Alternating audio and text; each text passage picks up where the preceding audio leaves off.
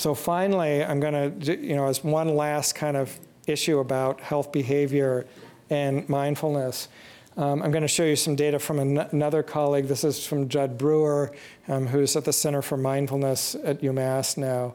And what he looked at was using some of these same mindfulness approaches with smoking cessation to work with that craving for cigarettes.